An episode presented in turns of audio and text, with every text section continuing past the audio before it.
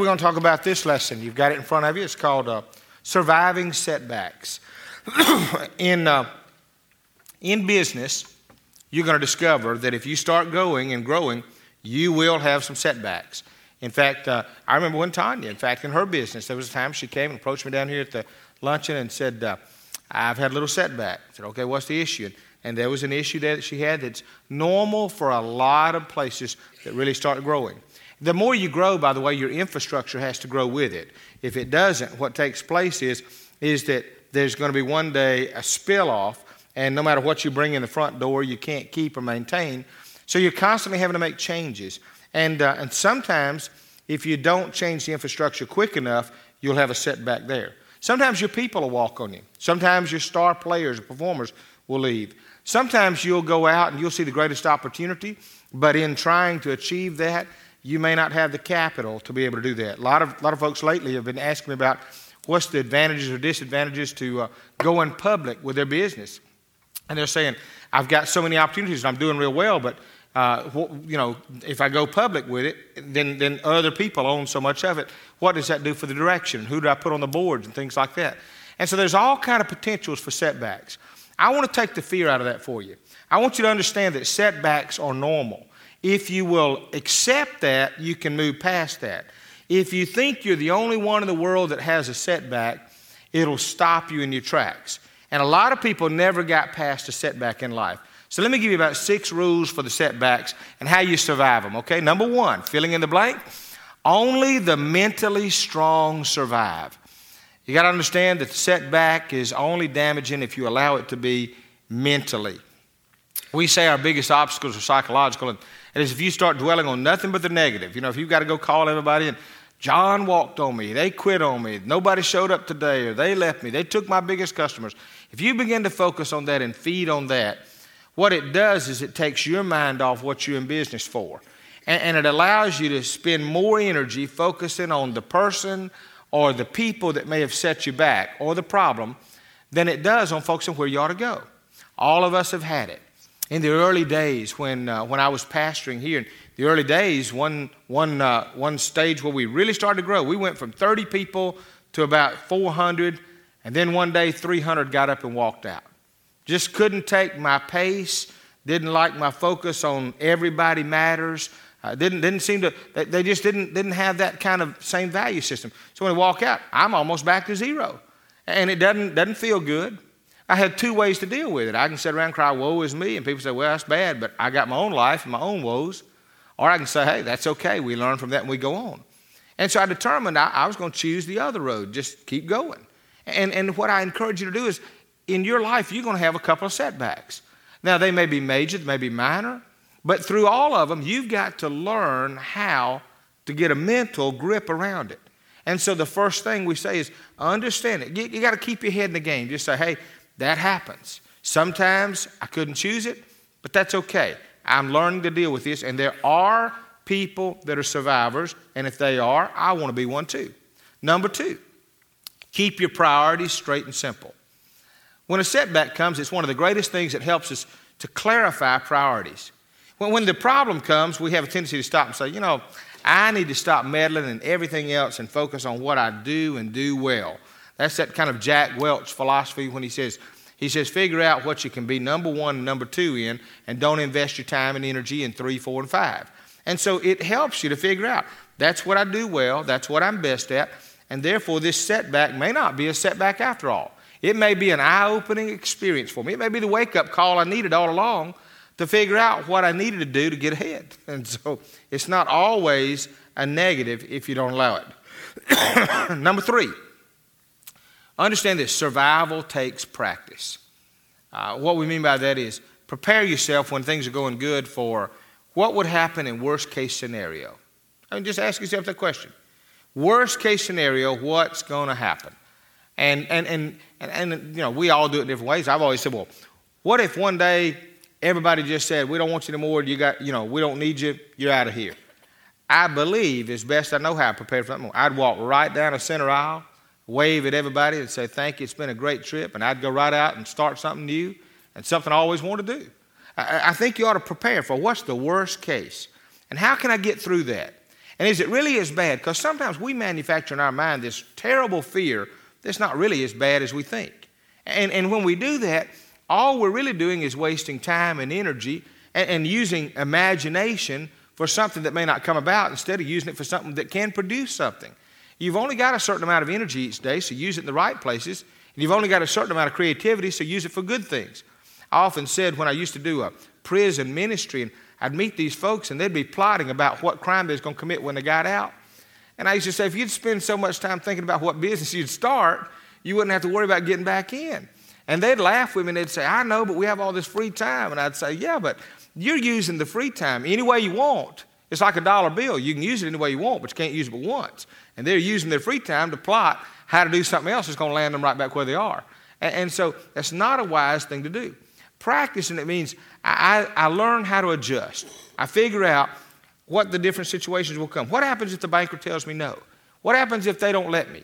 Many years ago, we were starting, we, added, we, uh, we did banking with a, with a particular bank in town, and we put $50,000 a month more than what we owed them for. We owed them on a small note, but we were putting $50,000 a month over and above all expenses in that bank.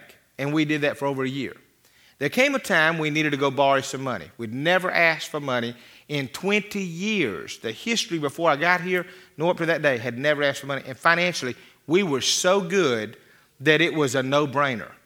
And so I went down and saw a banker and sat down with him and and looked across the table and said, Listen, for the first time, we're going to need, we're going to need some money. And uh, here's all our books, here's our accounts, here's where we are.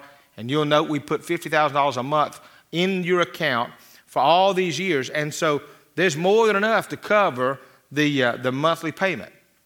And he said, Well, I, I don't know. And he began to feel as if somehow that was all his money. And he was really caught up on titles and positions and all that. And he wanted to try to put me through the wringer. And so I said, Let me be honest with you. Uh, there's about eight other banks in town. And, and if we don't do this, this is not a threat, this is just, just good business, then we've discovered for the first time we've asked for money from you and you hadn't given it to us. And so we're going to go somewhere else. And, and I'm going to go to the other eight banks. If they say no, guess what? I got a phone book of Atlanta. And I'm going to go through it. And I'm going to knock on every single door. And, and the guy said, I don't think you'll do that. And I went back to our board and said, I think we ought to. And me and one businessman got out and we went to eight banks. On our ninth bank, not even in Columbus, we went to Phenix City, Alabama. Went over to Phenix City, and the bank president over there said, Man, I'll help you out. His name was Jerry Holly. And uh, Jerry's no longer there now, he's retired. But, but Jerry opened up the door, one of the best loans he ever made. In fact, from that point on, we've done so well. We use one bank out of California. We've got six different banks at the church, but one of them's in California, loaned us all we need. We are financially so good. And, and one of the bankers said, What's it going to take for you to put all that money y'all put? Because it's been millions upon millions every year. What's it going to take to put it in our bank? And that's that same bank. And I said, I've never heard an apology yet. Been 10 years. Now, if we ever heard an apology, we might do business. But for some reason, you think we owe you that, it's just not going to happen. And, and the reason I tell you that is I want you to understand there's going to be some banks sometimes tell you no. There's going to be some people sometimes tell you no. If you're financially sound, can I tell you, they're not the only dog and pony show in town. You can go somewhere else. And, and so the setback may not turn out to be so bad. Well, the setback for us turned out to be the best thing we ever did. I'm glad that experience happened because it helped us to really define our priorities and get what we wanted. And so I hope you'll, you'll, you'll learn from it. Don't stop. Number four, survival takes imagination. This is where your creativity comes in. Uh, surviving setbacks requires being creative. There's, there's more than one way to do something. And one of the dangers we have is we give up so easy. My wife and I the other night were watching uh, the interview with uh, Cuban, the guy who is the owner of the Dallas Mavericks.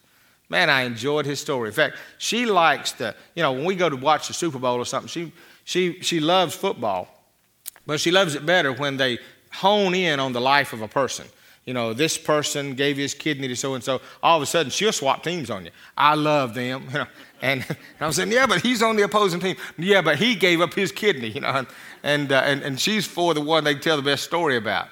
Well, this guy started to come on. I said, honey, you got to watch this. She said, what is it? And I said, listen to his story.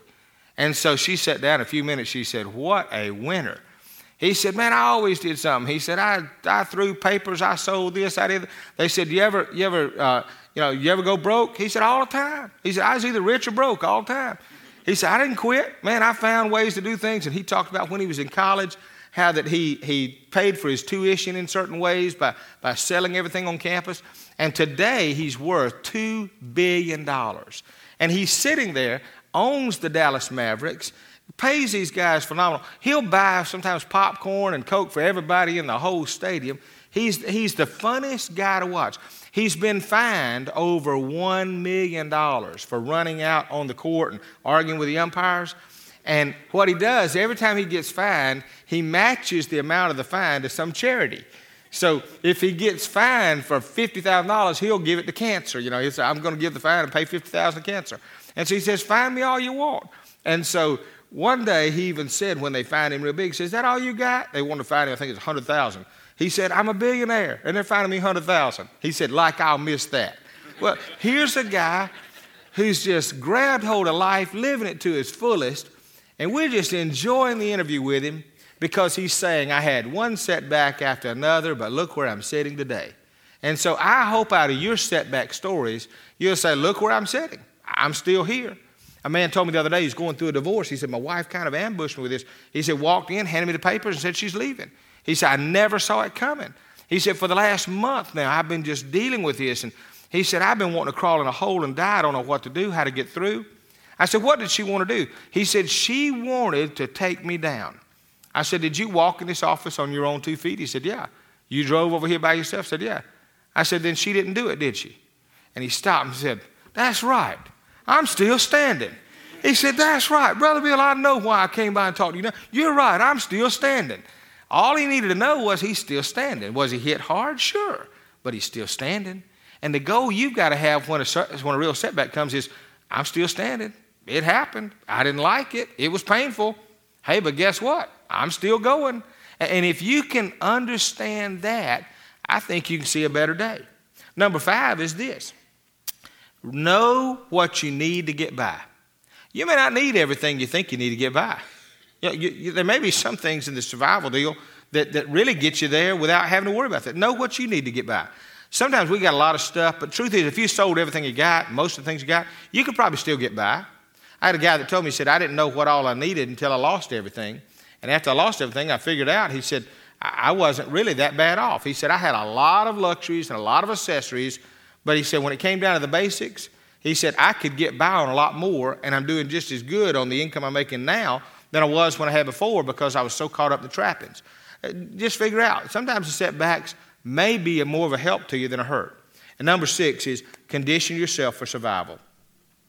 You, you, if you ever watch uh, the Survivor series, you know, the television show, they put all them folks on that island. We kind of watch their lives, and you know, we said, "Yeah, get that one off, get that off," you know, and, and, and, we do that. You know what they're learning? They're learning some technique, some good, some bad. But but if I condition myself for survival, it means I want to be the last one standing. And one of the ways I do it is learn to pick the brains of the people that went before you. It's that old thing: going to school on the other guy's shot. Learn from other people. Make sure when you go to the table with somebody that you get something. There are many times I'll go to breakfast or lunch or spend a moment with somebody, and they'll give me a thought. And when they give me the thought, I, I have to write it down.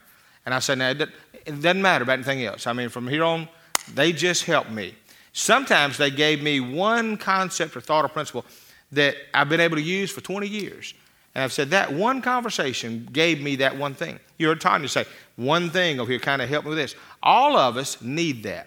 When I read a book, I don't read a book thinking the whole book's going to change my life. I read a book, and if I get one good thought, I say that's worth the price of it. Sometimes I've read a whole book and didn't get one, but sometimes I read it and said, man, there's a nugget on every page. And so that's all it takes. I'm a simple guy. I basically got a life like this. I've said, if I get one good thought today, it's been a good day. And it don't have to be an original thought. It can be yours.